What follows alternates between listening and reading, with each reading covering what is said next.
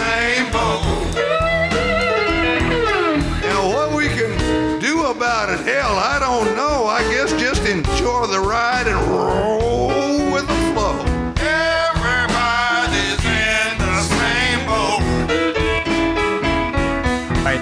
I gotta say, I- I am. I, I have been uh, like hook, line, and sinker into the shenanigans of this, and uh, I said from the outset that they found the right villain because this is a villain that people just willingly contain themselves within their own homes because of some threat that didn't work for terrorism. It didn't work for us all giving up our guns on account of school shootings.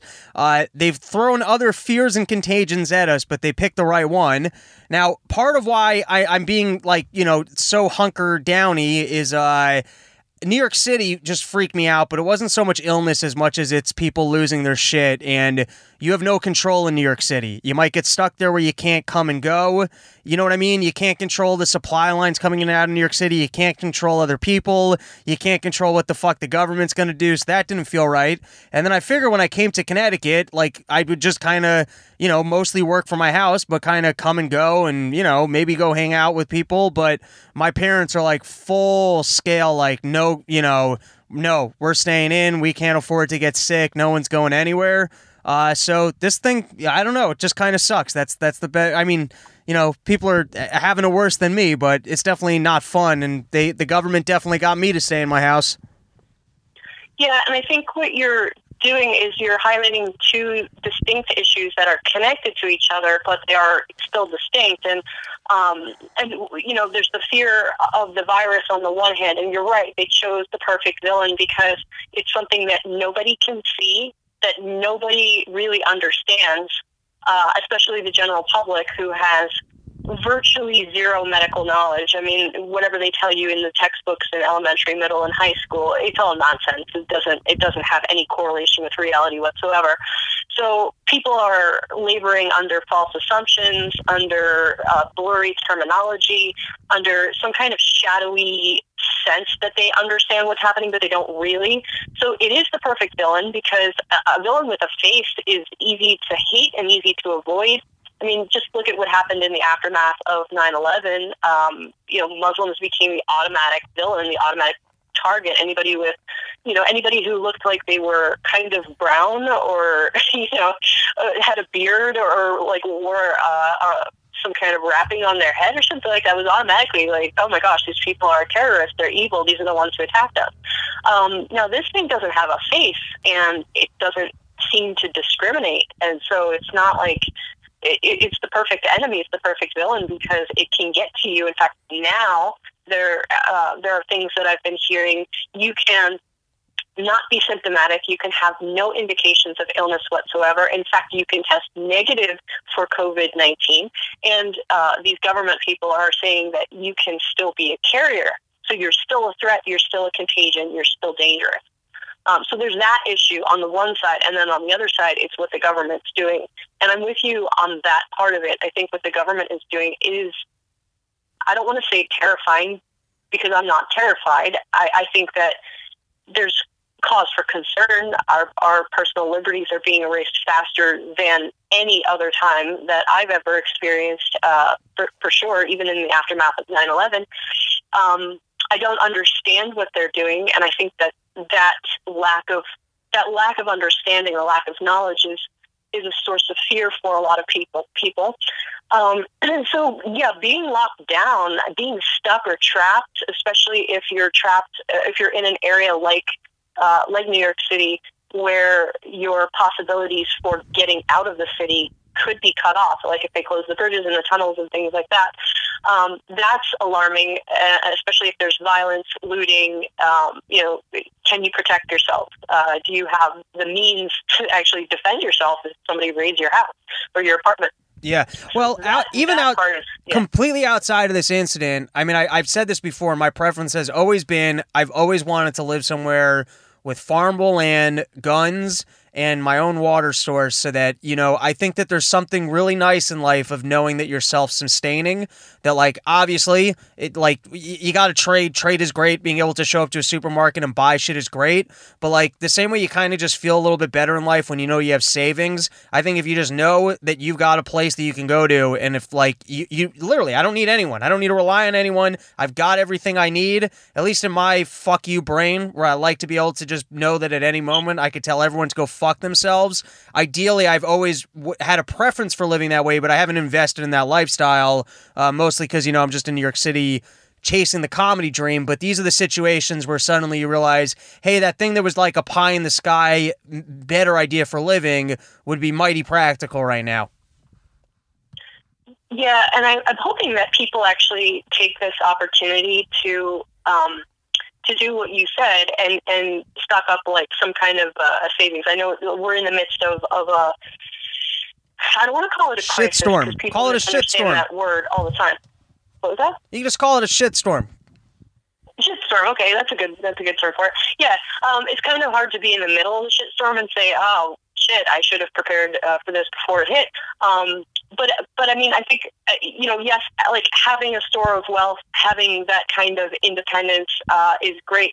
But I think even more valuable than that is having having skills like Yeah. knowing you know knowing um, how to build things how to make machines work how to uh, y- y- like how to how to use your your mind and your hands together to actually build the fundamental things that are necessary for life.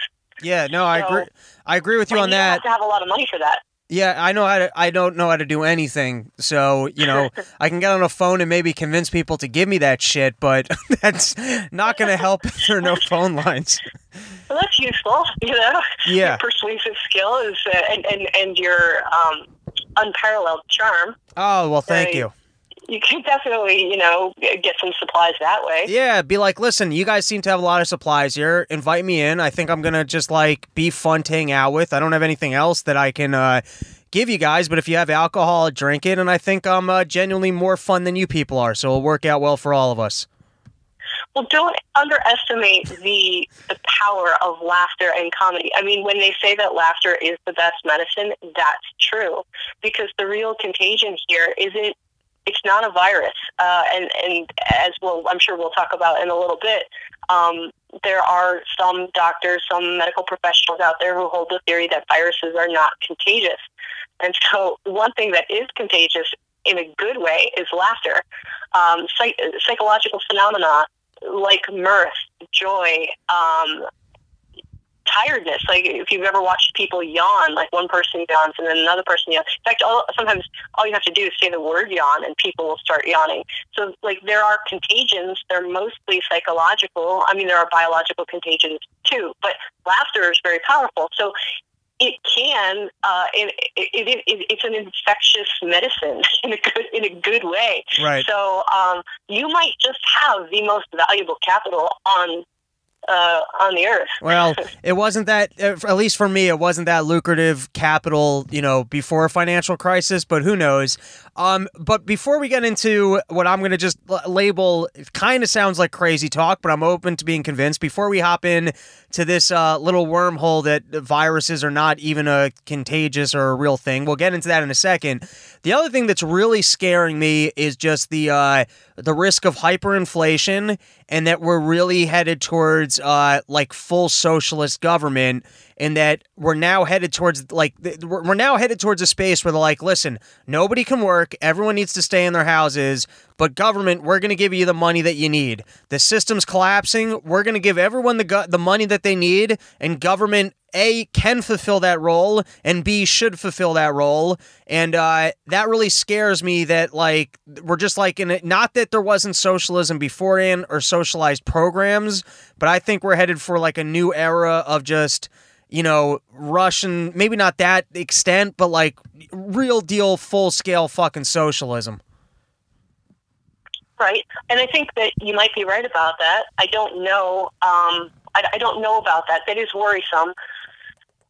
But what are we going to do about it? I think it's. I, mean, if that's if that's part of the plan, and it seems it seems like there are there's almost uh, a social credit system that that's already operative right here, right now, as you know, the same type that exists in China, where you get you know you get points for like snitching on people. You you get docked points if you say something uh, against the government policy.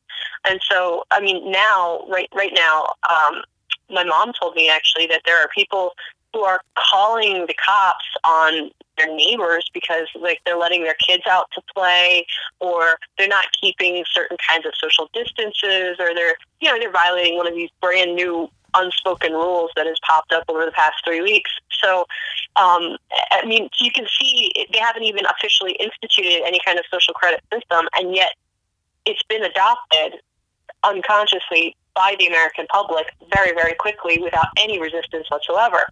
So I think one of the things that, you know, if this is, we'll, we'll talk about it as a conditional because we don't really know what's going on. If this is part of their plan to institute a full blown totalitarian system, um, then how do we counteract that? How do we resist in a way that's meaningful? I mean, getting your pitchforks and you know your pistols out at, at, to fight a, a regime that has drones and tanks and bearcats and and scary stuff. Um, I, that's not possible. So what do we do? I think it's useful to talk about that. Yeah, you know what I think is one of the mistakes that uh, we're all making is that people with similar point of views are kind of like you and I. We kind of, you know, we talk. Uh, we we met online. We talk on the phone. We podcast. We're friends, but it's not like I live in the same community as you. I think uh, not that this is going to change tomorrow, uh, but I think so many of us feel like we're uh, surrounded by people with similar views when in reality, like think about uh, I haven't spoken to my parents' neighbors. I don't know these people. I haven't like I mean some of them actually uh, they're they're Jewish community people. They go to the synagogue, so those people I kind of know. But for the most part, I don't know who's around my parents' house. So for them to like you know for their own self preserver you know pre- preservation, for them to be ratting me out or for me to be ratting them out, there's not a lot of like. uh repercussions between the two of us almost from like a game theory perspective uh you know what I mean? It's like either one of us can turn on the other one, and there's not there's no community here, so there aren't yeah. a lot of repercussions. Um, whereas, like as a theoretical, if a ton of us libertarians were all living together in Texas and we were all armed up, and we all the, the way almost hood neighborhoods are, where they got like, uh, or at least in movies, I don't know if this is true in real life, but they all got that mutual respect of, you know snitches get stitches. You're not like that is the exactly. worst thing you can do is go to the fucking cops on somebody else. Uh, sadly, I think because we all kind of congregate on the internet more than we do in real life, um, like our physical locations and interactions with government uh, will be pretty easy to kind of turn on each other. I, I, I'm ranting a little bit, but I think you get what I'm saying here.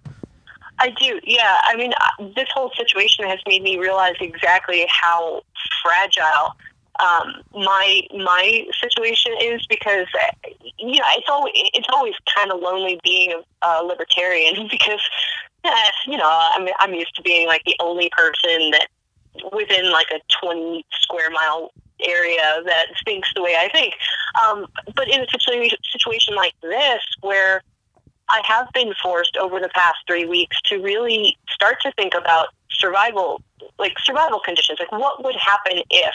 And I'm not um, just like right off the bat. I want to say that I'm not scared of any viruses. I don't think that there is uh, an actual sickness that's spreading around, like a physical, biological sickness um, that is, you know, being being spread from person to person. Like I, I, I don't think that's the case. I'm not afraid of that at all. But when it comes to, like, in some cir- circumstances, it doesn't matter what you yourself believe, it matters what everybody else believes. Right. So, you know, and we know this as libertarians because it doesn't really matter what we think about the government. We know that the government is, is a piece of shit and, and nonsense, and um, you know, it's a it's an apparatus of violence, and it's not it's not our buddy, it's not our friend, it's not there to help us. So we know that, but everybody else doesn't think that way. So right. what well, they that's... think actually matters quite a bit. And I think that when I was thinking about my precarious situation here, being a single woman alone, um, it's it's kind of uh, it was it was a little jarring because I realized that I don't know my neighbors either. I mean, I know like one or two of them, but um, but I don't really know them. It's not like I could say, you know, hey, do you want to hunker down together? It's like we've never had a full length uh, conversation. In fact, just a couple words here and there. But I think that, you know, this is something useful, at least for me, to realize all right, we need to start actually building real physical communities with each other if we're going to if we're going to have the kind of strength that will enable us to not propagate this state of fear. Yeah, no. I, I agree 100%. I had to take stock in the same way where I tolerate living in an apartment that I don't like at all. I, I don't like my apartment. I don't like my living conditions, but I see it as uh, a means to an end that I'm trying to be in New York City and uh, grow my comedy career. But like, I, I did have to take some mental stock. Like, all right, well, this is part of what we're sacrificing is that when disaster conditions come around, it's like the whole thing falls apart. There's no there's no reason to be here and we haven't like lived life in any way where there's some sort of a life infrastructure. Um, so I agree. I agree 100%. So now let's get into because you're taking a pretty unique perspective here uh, in terms of what kind of a contagion risk actually exists. And uh, just to kind of throw some evidence out there to support you, um, one is there's been plenty of things that we've seen where the news on repeat will show you horror footage um, to try and sell you a story. They also keep telling us, hey, two weeks from now, two weeks from now, two weeks from now. Another thing that I haven't really seen in the news is uh, like I know Italy's gone to shit and they say numbers in China are terrible. What's going on in South America right now? What's going on in like Africa? How come these people like I, I, I don't know. Maybe I just haven't seen it in the news, and those places are a disaster, same as here. but I, I would think without like they don't, they certainly don't have first uh, first world medical care, and I haven't heard of piles of corpses, you know, piling up over there. Um, exactly. So there there are like, and then you just understand like almost everything happens with an with an agenda. Uh, so this one's weird. What is going on here? Now, I'm not. I, my sister works in a hospital, and I know some people who, at least on paper, um, have either had this or some people who even have older parents that have passed away also on paper from this. Who's to, I'm not a doctor. I can't tell you that they didn't just have pneumonia you know what I mean? I can't tell you the specifics yeah. that it was absolutely COVID 19 and not that they passed away from the flu and that they want to say it's COVID 19. But I do know a couple people working in hospitals, and I, I, I've heard the way that um, they are filling up and that people are being restaffed from being nurses to actually being on these floors. Um, but the point is, all of us, or anyone who's actually followed any other topic, um, you know that government will lie to you. They will tell you that they're arming moderate rebels that turn out to be, you know, fucking Al Qaeda. They'll tell us that Iraq has nuclear bombs when they don't. Like, there's a million things. I don't need to rattle off all the examples. We all have reasons to be skeptical. So I give you the floor to tell us uh, a little bit about this background of that viruses are not a thing and that this isn't really a. Conti- well, you, you take it from here. Okay, well, I need to preface what I say with the fact that I am not a medical doctor either, uh, nor am I a biochemistry professor. Um, so everything that I've learned, I mean, I am capable of logical thought, and that's a know, that's a that's a great tool a tool to have in the toolbox these days, especially. So, just taking a look at um, the way that they're testing for this virus, um, the the principles of like basic medical protocol that have been violated, the way that they uh, evaluate, like establish a causal link between the virus and the deaths that that they claim are occurring. Um, all of these things are very unstable and uncertain. So they, I heard. Um, and for anybody who wants more information on on these ideas, uh, search for Dr. Andrew Kaufman, spelled with a K, K A U F M A N. Um, he's phenomenal. He's been around the circuit of uh, podcasts recently because of his specialty, and he um, is pioneering pioneering a theory that. Um, well, he's not pioneering a theory. He's, I guess, making it. He's popularizing a theory called terrain theory, which suggests that viruses are not spread from person to person, but they're created by the body and they act as solvents for toxins, contagions like dead cells, anything that needs to be cleaned up in the body. Uh, so they act as uh, basically as scrubbers or cleaners for the body. So how would so that work not, with like? Uh, eh, so just to kind of explain the theory a little bit, um, if like a lot of people in an area are getting sick, it could be that there's a toxin in the water and that uh, your body manifests viruses in order to clean out toxins that are foreign to your body. So to look at the right. um, virus and go, hey, that's the, the the problem here. You're actually diagnosing diagnosing the cure as being the problem. Um, so w- yeah. a couple questions on that. So firstly, with something like that, is is AIDS is considered a virus, right? Yes. So well, HIV is the virus, and then AIDS is the syndrome that results from the virus. Apparently. Okay, so you take. I, I, I guess what you might be able to say in that case is that some people like there was a contamination in one person's blood and by fucking another person in the ass they're spreading the contamination and we're not seeing that con- that contaminant but it's being read by we can see the anti the antibodies of the virus that are there to try and rid that contaminant. But isn't that isn't that like I, I don't know. I'm not a medical person. I'm first thinking off the top of my head. But how would this yeah. theory like apply to you know all the gays with AIDS? Well, yeah.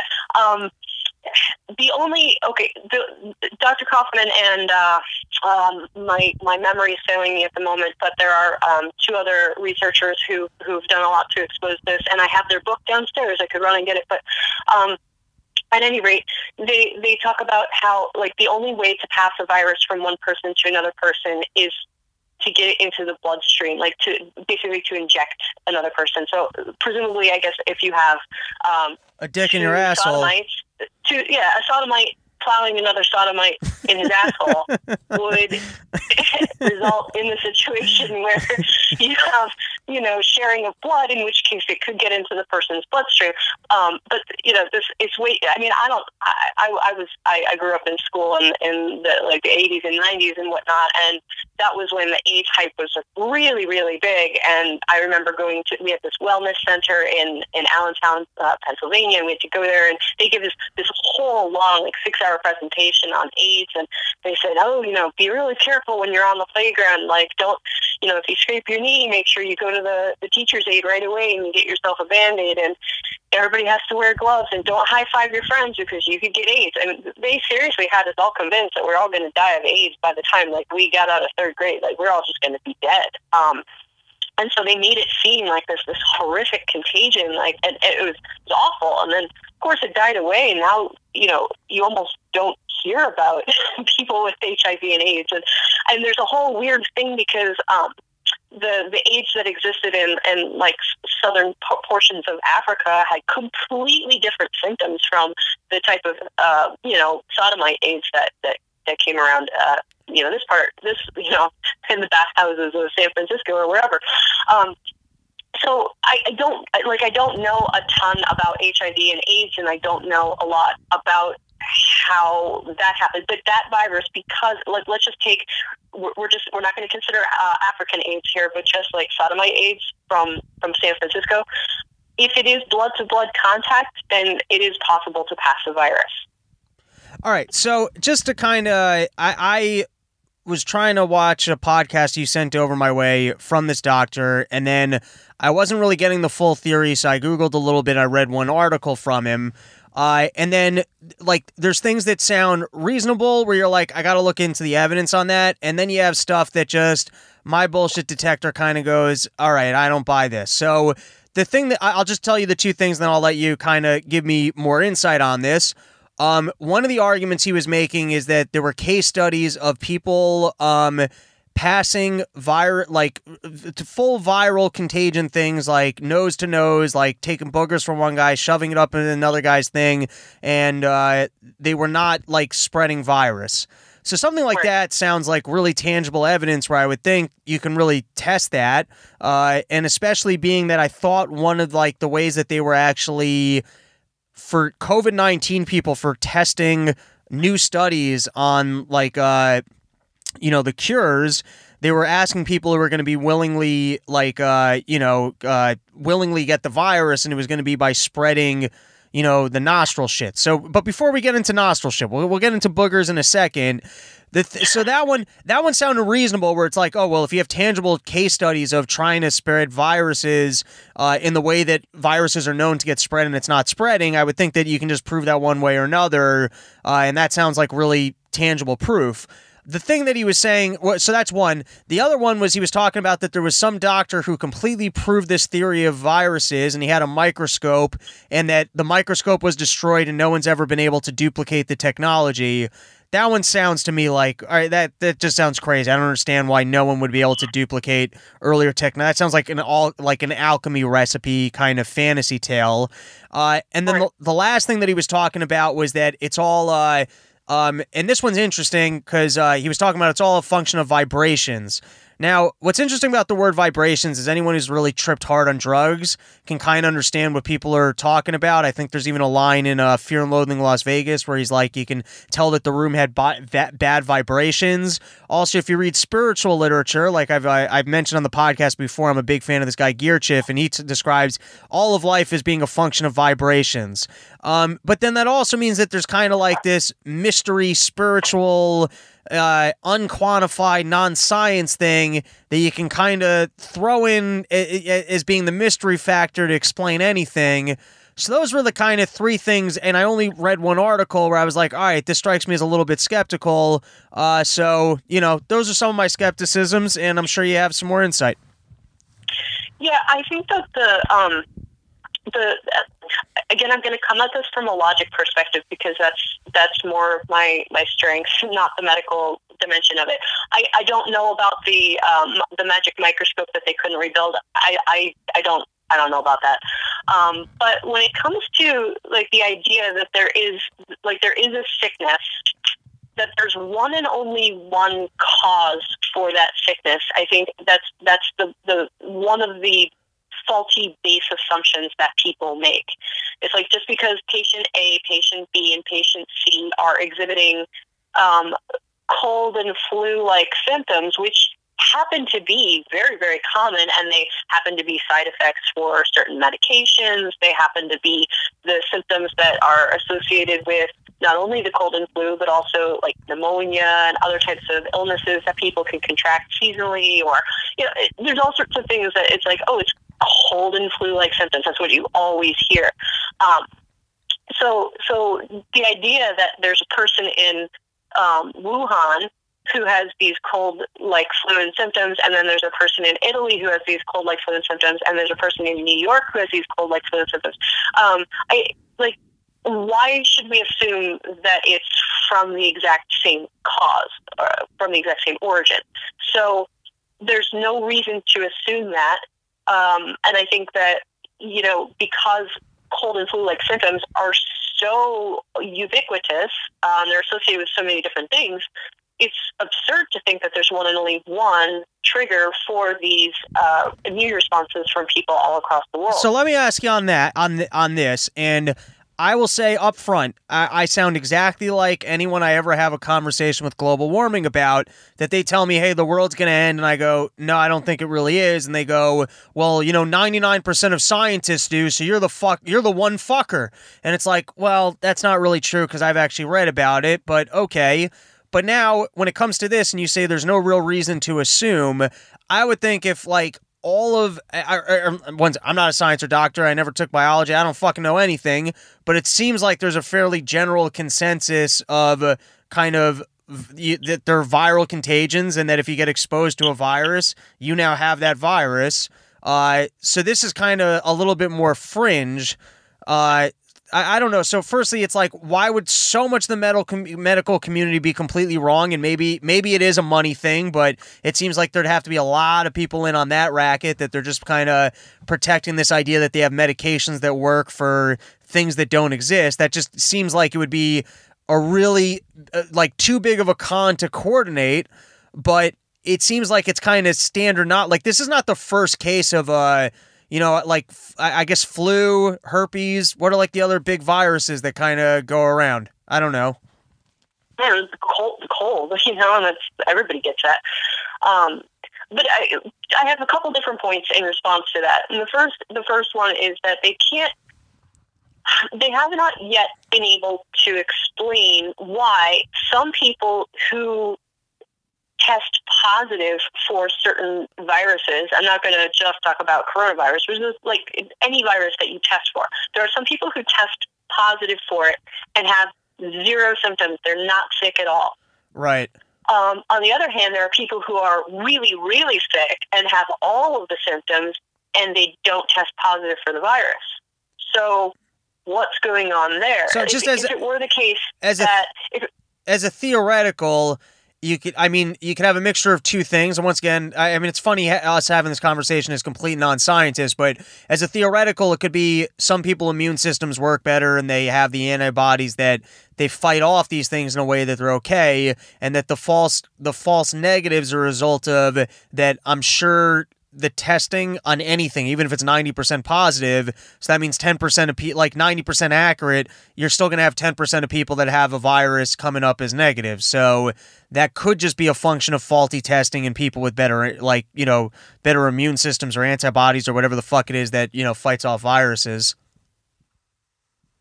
Well, that's true. And the way that they're testing, I mean, they don't, they don't have a proper test and the fact that they're using different versions of different tests in different countries and even within the same country they're using different tests to try to test for this corona thing um, is absurd. They've they've never had like like a double blind study to try to like isolate this this coronavirus and to find out okay like well, what is going on here. So there's there's so many problems just in the mechanics like the the the, the logic and the science of the methodology of how they're approaching this problem is all fucked up. So, um, so I think that you know what we're getting, we're not even getting good information with which to work because you need you need two things: you need the theory and you need the data. You can't. I mean, you can have all the theories in the world and. And, and they might sound perfectly internally coherent, but they don't match up with the data. Or you can have like you can have plenty of data, but not have a good coherent theory for it. Or in the case of like there are certain uh, phenomena where you can have a set of data that is equally well explained by multiple different theories. So um, in this particular case, you know, when it comes to, and this is what I, this is kind of what I wanted to get into because it's more theoretical. Um, the the theory, the model that they're using to try to explain viruses, I think, is fundamentally flawed. And then the causal link between the virus and the sickness is unestablishable. There's never in the history of any virus that's ever been studied um, have they been able to prove a causal link between the presence of the virus and the illness or the, the death of the person who has it. And so uh, the, the the two authors who just recently published a book, Dawn Lester and David Parker, it's called "What Really Makes You Ill." Wait, so can, can I ask you a question on that? So, in other words, it's a correlation doesn't prove causation. That since people that are showing symptoms tend to have viruses in the body, they assume that it's caused by the virus, but there's no actual proof of that. Right, right, right. So it'd be like, um, you know, if if you see a house on fire and then you see all these like fire trucks that are all around the house and firemen who have all their hoses out and they're spraying the fire and they're trying to put the fire out. Right. Um, you think that the firemen are guilty for destroying that house. So you kill you you you you you put you sprinkle a bunch of toxic poison on them to kill them because you think they're the ones that are causing the damage when in reality they're the ones trying to to save the situation. But if that was true, then why is it that when the uh I guess, all right, if they give you medication, I'm talking theoretically here, they give you medication and they get rid of their ability to track the virus within your body, and then at the same time, all the symptoms go away.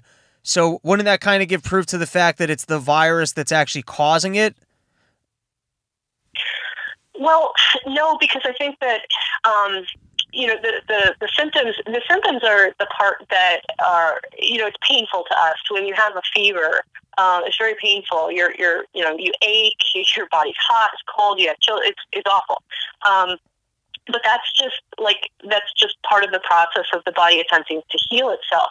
Now you can do certain things to mitigate those symptoms but what it tends to do then if like by mitigating the symptoms you're um, it, it would be like clearing clearing the firemen away because you're like, oh, there's too many firemen here. Uh, the fire is going to continue to blaze. You might be able to mask your ability to feel it. So it's sort of like I mean when you when you think about pain, what's what's what are most people's like first impulse when they feel pain? Pop an Advil. You know, go reach for that Tylenol bottle. You just want to, you want something to make the pain stop. Does does it actually cure you? No, the pain's still there. You just can't feel it anymore.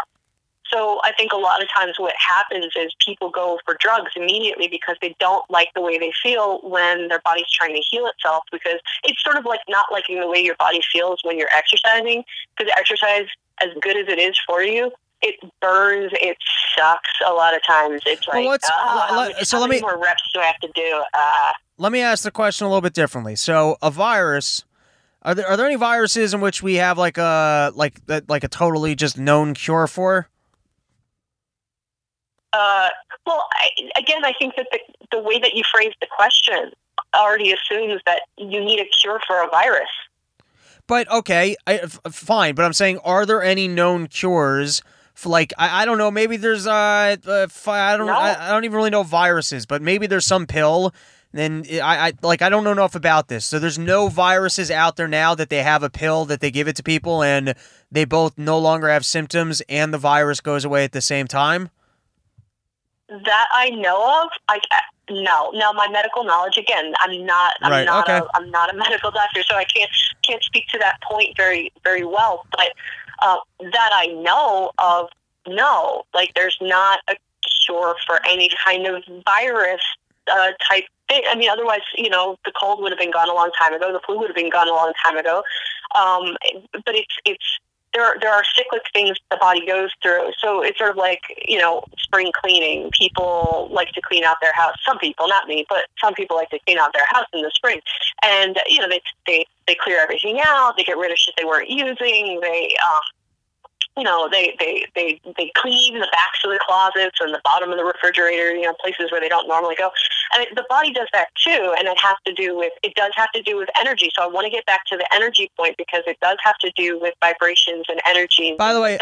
I gotta say, he might not have said vibrations. He might have said frequencies. I might have, I might have made him. frequencies, vibrations, energy, it's all connected. So, All right. Yeah. You're, you, they're, we're all talking about the same thing. Okay. Um. So b- before you do that, just to kind of give this a little bit more positive spin, this guy's not out there just going, uh, "Hey, like, uh, uh." Well, well, what he was really saying is that uh, there's humongous value in terms of our emotional state and well-being and our general health.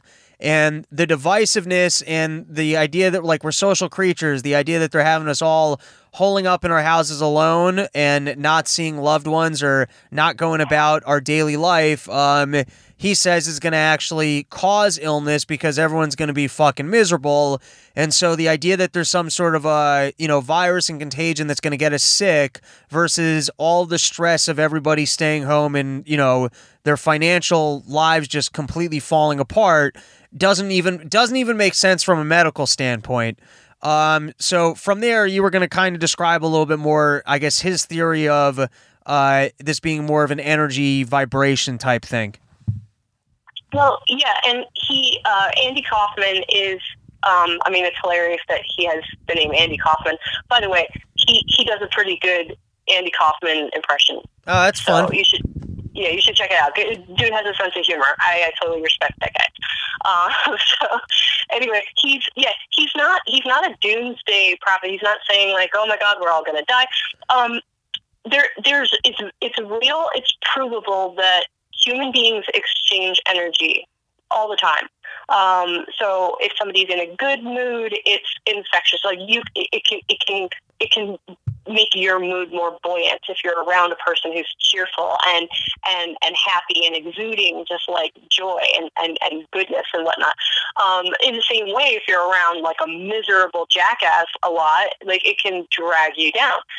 So you know it's provable. They've done like repeated studies of um, you know elderly people who are in nursing homes where they experience a lot of social isolation, even taking like therapy animals in there, like cats and dogs and stuff.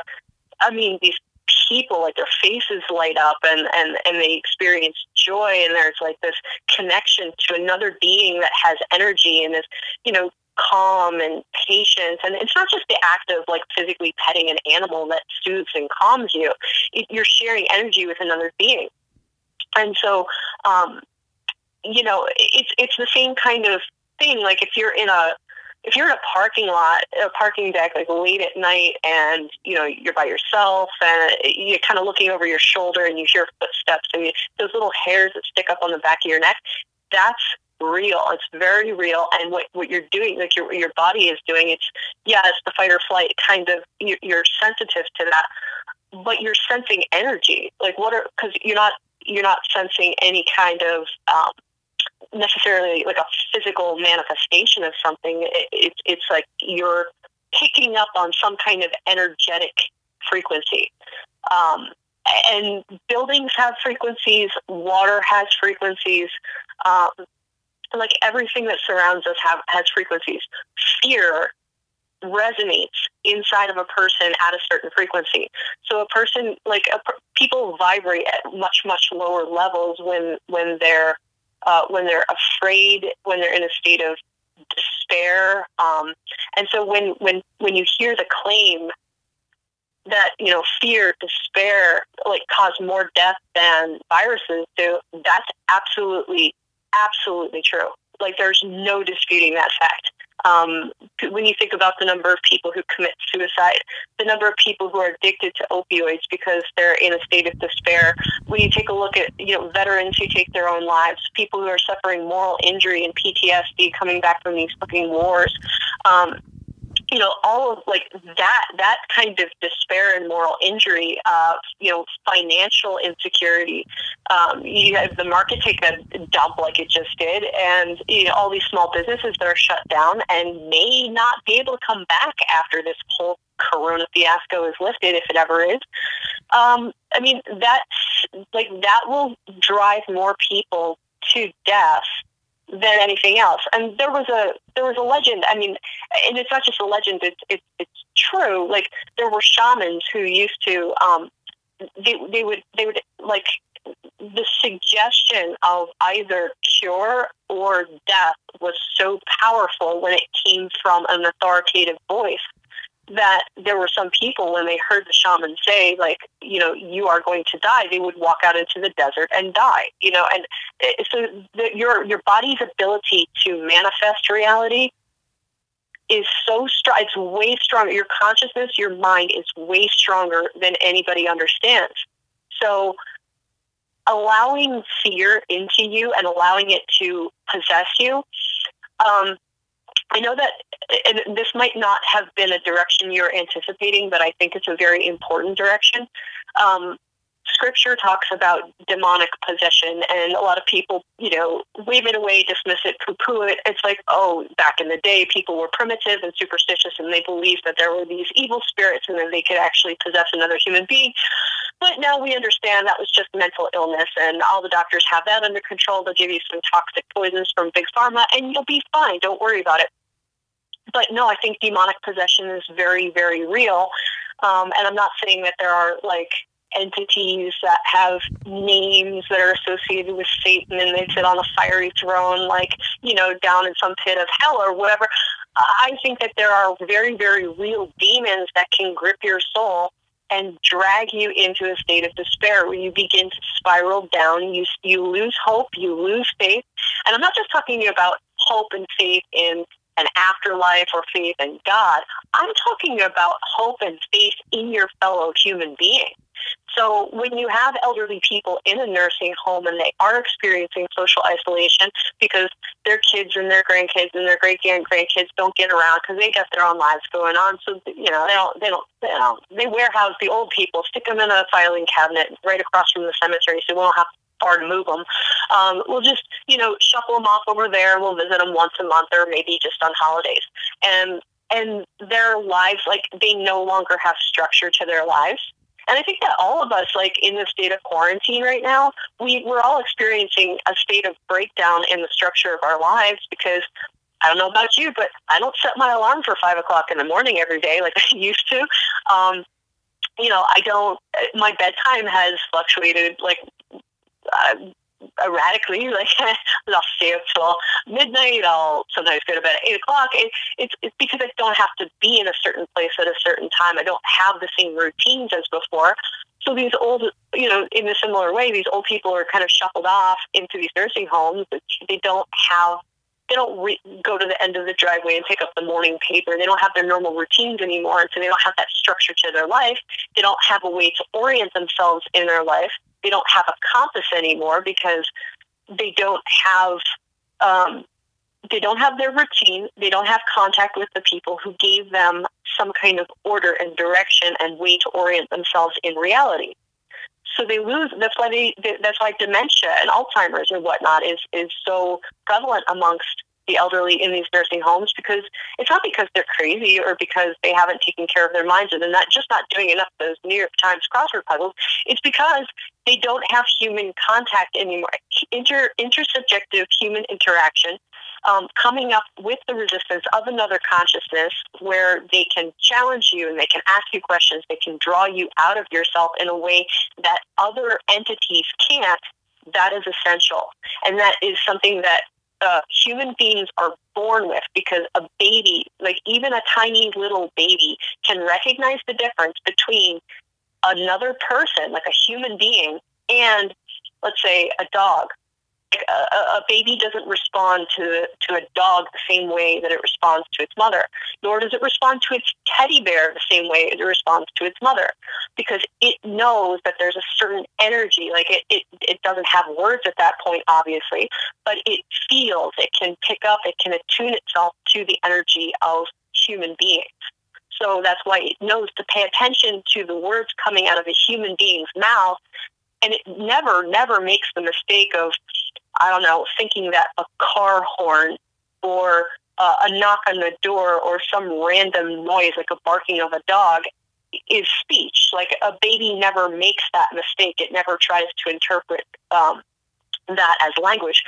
And so, it, why? Well, it's because there is a vibrational level on which the baby, even like the pre linguistic baby, can associate with the human community. So, when you take people out of the human community and you put them behind walls like the elderly, they they will go nuts. They'll go crazy and they'll lose their their orientation. They no longer have a compass. Now, where does a compass lead you? Well, it tells you where north is typically. Um, and one of the things here's here's this is something that uh, Owen Benjamin pointed out, which I thought was pretty um, insightful. The the word news stands. It's an acronym: North, East, West, South. Uh, and you know, the news is something that's supposed to orient us. It's supposed to tell us what's going on. It's to tell. It's supposed to like a map. It's supposed to tell us where to go, what to avoid, like where to avoid danger and things like that. Um, but in right now, I mean, what what what media has become in, I would say, in the, the late nineteenth, uh, and then you know, full blown in the twentieth century and whatnot, you have you have disinformation campaigns and and full out propaganda. Uh, and it used to be the case that propaganda was only legal for um, foreign press, but now, in, I think it was in 2012, uh, Obama signed into law an updated version of the Smith-Mundt Act, I think it is, which made propagandizing American citizens legal. So now we know how we, we no longer even have the news as a way to orient ourselves in reality. Like because I'm not just talking about spatial geographical orientation, but in terms of truth. Like, what do you believe is real and what do you believe is, is false? If you don't know that, you're in a very precarious situation and likely to, um, to meet your doom more, well, more easily because you're already in a state of agitation and fear because you don't know where you are or where you're supposed to go. And I think that's exactly the state of mind that they've managed to produce in people on a worldwide level with this fake pandemic. Well, all right. So just to kind of recap, I, I think uh, the, the the the positive message here is that uh, your mental health and well being is important. So don't like don't let them take away your humanity. Don't let them take away your hope. Even if you're taking the virus seriously or not you know, do what you got to do not to lose the mental battle here. Be in touch with people and uh, as to whether or not viruses are or are not a real thing. I'll, I'll you know go home, do your own research. What was the guy? What was the doctor's name? Andy Kaufman. Andy Kaufman. But no matter Yeah. what, it's a fascinating thing to think about and some great insights. So, uh, Catherine, thank you so much. Anything else you want to enlighten us about the virus or better living while we're stuck at home? Well, if anybody uh, wants to get in touch with me, I don't know if you want to give out any of my contact info. I'll leave that up to you ultimately. But um, I'm, I'm, I'm happy to talk about this. I, I wanted to make a T-shirt that said uh, "Free Hugs." So I'm just going to go out into the world. I'm going to act like a normal human being. I'm going to interact with other people as normal human beings. And I'm just going to continue to live my life with a big fucking smile on my face. And you know what? I hope that smile is contagious because I'm going to see more people enjoying this quarantine as much as I am. I'm happy. You might want to make a social account, which would be a good platform for you to, uh, firstly, interact with people, and then also, uh, you know, starting to put up some of the philosophy content that you wanted to. Um, if you want me to put up other contact information, I'm happy to, but this audience is almost all dudes, so you're going to get hounded, which you might like. I'm not telling you they're not flattering or nice people, but. Uh, you know, be a lot of fun. if you put out your nu- if you put out your number, it might just be nothing but dick pics, which you might have fun with. I'm not saying that it would be you know horrible. They don't know your address. It's not like they can show up there, but you know you, you are kind of asking for it if we just throw out your. I don't even throw out my own number, so I really recommend. Why don't you make uh? Why, well, the problem is I warn you with social media. I was really good like not being on any of those platforms.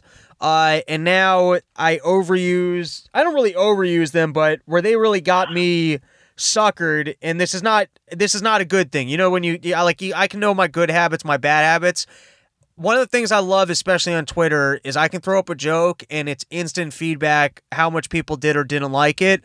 Uh, and I like that. I love that, like, live, it's like I can be reading a newspaper article, think, hey, this is bullshit. In that moment, I could throw out, here's my joke about why this is bullshit. And then instantly, I get feedback from people or I get to interact with other random people. I love that. What I don't love about social media is sometimes when I put something out and people like, I just keep going back to my phone and I'm pre- it's like I just keep pressing that button to see how many people like it, how many people like. And it's like, dude, put down your fucking phone, go live your life. Um, but you know, all right, I, I don't know. Do, you, do at the moment you don't have any any social accounts whatsoever, right? I and I will not do social media. I'm not going to do that. Uh, I, I that's where the line is for me. I'm not doing social media. Period. But I like I email. I know it's like archaic at this point, but um, I people can contact me via, via email. I have no problem with that, and it actually kind of requires that that you have something coherent to say because it's not just a few words that you throw out anonymously online. You actually like it's it's like more of like a letter or something. So I'm I'm I'm perfectly cool with that. The other the other risk, just I want full transparency on risk, is I don't think you've said anything too fucked up while being on the podcast. But at first, I just didn't want to throw out your last name because you do have a professional career as a professor. Uh, same way, for the most part, eh, professionals that have come on here, we just haven't done full names so that you know no one's got to take accountability for any. And it's called run your mouth because we don't take accountability for our words. But uh, you know, I, I've got nothing to I've got nothing to hide. There you And, go. uh, All right, I've got- well, I've got nothing for which to be ashamed either, and so um, I, I have no problem There you uh, go. telling people my last name So- at all. And, and I've been fired before; it's no big deal. so where where can the run your mouth fans send their dick pics? uh, well, be be very uh, be very careful about that. But because once, okay, I, I don't know the legality of this, but um, well, you, you're Jewish, so I, I, you can hook me up with some law people, right? But once a person sends me that, I can do whatever I want with it, right? I would think so. So you know, Oh, okay. Well, yeah. then I have some pretty creative things uh, planned if anybody sends me anything nasty. Well, there you go. So, where if people want to interact with you and get some more insights on uh, philosophy or uh, libertarian thought, where can they email you? Uh, my email address is K E L T R I N G at hotmail.com. Hotmail. My, Going old yeah, school. My, I opened that account back in the '90s, and Well, it's still kicking. hey, so. I got another question for you. You recorded most of your coursework for this past semester, like, and you just have the videos, right? Uh, what I did was I recorded my lectures into PowerPoint presentations. Oh, so that people can hear it, like, while they go through the slides? They can hear my nasally voice, yeah, giving a lecture while they while they uh, go through go through the words on the slides. Yeah, I'm telling you, you're halfway there to. Uh, it, it, I'm in the social media game, and it's not what I thought would be part of my career, and it hasn't paid me any money yet. But I'm telling you, I, you should do my bar idea of the quick philosophy lessons from the bar, and then maybe you start selling your course, and I don't know, maybe you end up going the uh the P, what's the what's that guy's name? The fucking the Jordan Peterson route. That guy makes so much Alright. money as an intellectual just with the online content. I don't want to end up in meth rehab uh, with a little um, with a little like remote control wheelie car though. I'll go- See his most recent post. No, but sad. you can send me to meth rehab for his money. I, I'll do some. I'll do some time on meth and meth rehab if I can come home to that fucking cushy, cushy yeah, well, dollar bills. to- I need some more. Uh, I need some more inspiration as far as that um, bar philosophy thing goes. But I like the idea. I like the sound of it. I like the idea of it. I just have to. I don't know. You I just rip off rip. Rip off Barstool Sports, but for headier topics. Okay. well, maybe I'll give it a shot. You'll be my first guinea pig. All right, always a pleasure. Thanks for coming on. We still got to do an episode on uh, the rules of uh, logic. We were going to do that, but then we uh, fought it out on Bastiat to the point that my uh, brain was fried. But always a pleasure, and uh, we'll cover another fun topic soon. So thanks for joining us. Thank you so much for having me. It was a pleasure.